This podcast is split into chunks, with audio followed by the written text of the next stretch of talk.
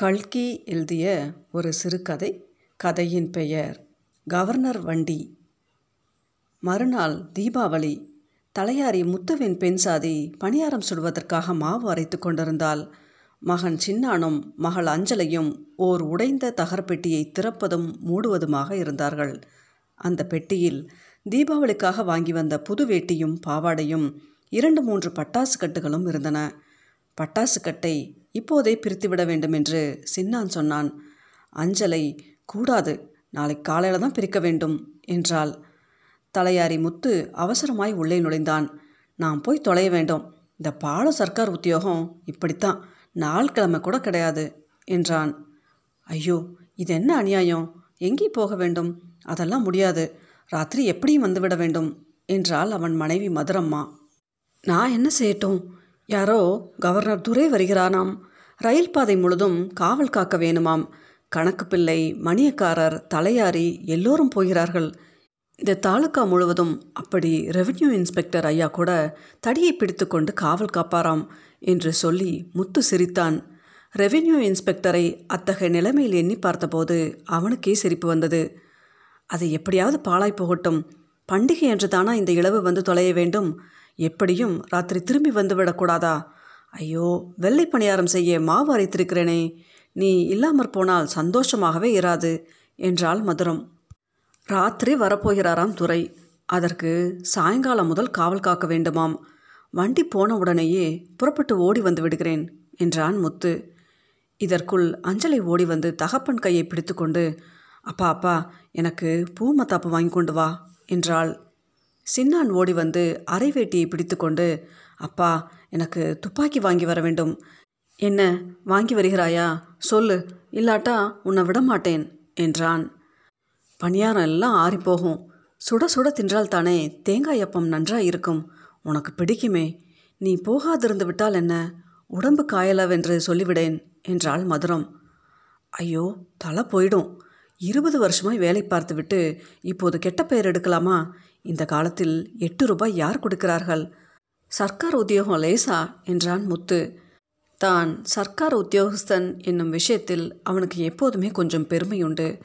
பிறகு மத்தாப்பு பெட்டியும் விளையாட்டு துப்பாக்கியும் வாங்கி வருவதாக குழந்தைகளுக்கு வாக்களித்துவிட்டு முத்து புறப்பட்டு சென்றான்.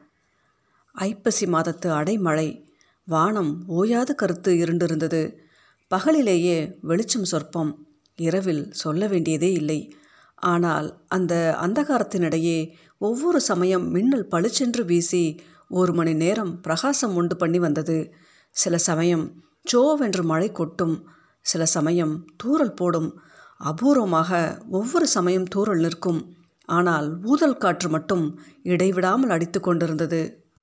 அதோ வரிசையாக வெகு தூரத்துக்கு மின்மினி போல் தெரிகின்றதே. அதெல்லாம் என்ன? கம்பங்கள் நாட்டிய விளக்குகளா இல்லை ரயில் பாதையின் இருபுறமும் சுமார் ஐம்பது கஜத்துக்கு ஒருவர் வீதம் மனிதர்கள் நிற்கிறார்கள். அவர்கள் கையில் பிடித்து கொண்டிருக்கும் லாந்தர்கள் அவை. அப்படி நின்று கொண்டிருப்பவர்களில் நமது தலையாரி முத்துவும் ஒருவன். ஒரு கையில் லாந்தரும் மறு கையில் தடியும் பிடித்து கொண்டிருக்கிறான்.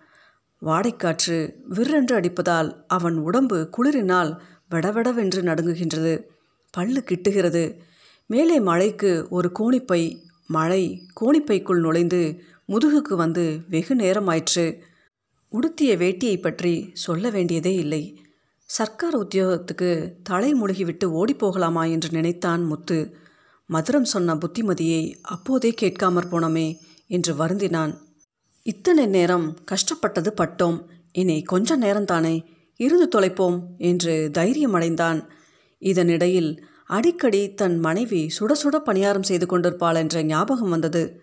போகட்டும் பெண்சாந்தியும் குழந்தைகளுமாவது தின்பார்கள் அல்லவா? என்று எண்ணி ஆறுதல் அடைந்தான். சாயங்காலம் நாலு மணிக்கு ஆரம்பித்த காவல் இரவு ஏழு மணி எட்டு மணி ஒன்பது மணி ஆகியும் முடியவில்லை. முத்துவுக்கு அந்த ஐந்து மணி ஐந்து யுகமாய் இருந்தது. ஏது இனிமேல் தாங்காது என்று அவன் தீர்மானித்த சமயத்தில் அங்கே கையில் தாளங்குடையும் உடம்பில் கம்பளி சட்டையும் தலையில் குரங்குக்குள்ளாயும் தரித்து ஒருவர் வந்து சேர்ந்தார். அவர்தான். கிராம முன்சீப் குருசாமி உடையார். ஊரில் பெரிய பண்ணைக்காரர் அவர்தான். நாற்பது வேலை நிலமும் ஒரு லகரம் ரொக்கமும் அவருக்கு உண்டு. ஆனாலும் தலையெழுத்து யாரை விட்டது? முத்து உஷார் ஆயிற்று இன்னும் அரை நாளிகைக்குள் வண்டி வந்துவிடும் என்றார் கிராம முன்சீப். எங்கள் அப்பன் ஆணை இனிமேல் என்னால் முடியாது.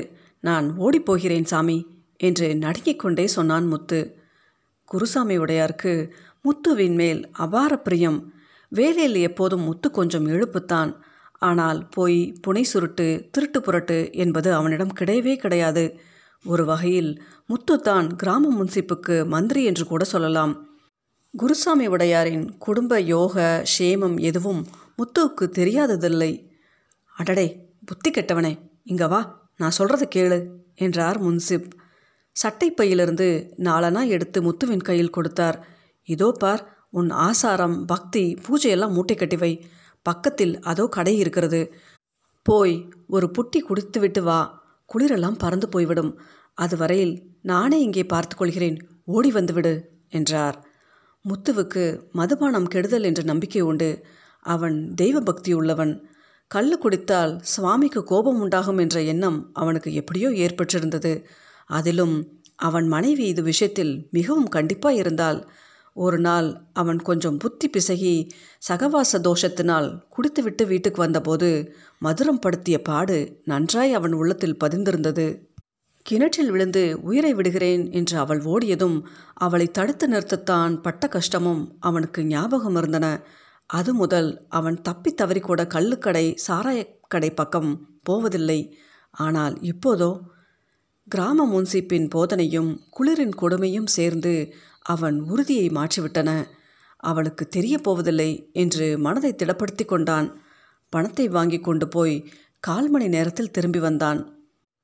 தாகசாந்திக்கு செய்து கொண்டாயா? அதுதான் சரி முத்து குளிரெல்லாம் பறந்து போயிற்றல்லவா? இன்னும் கொஞ்சம் பொறு.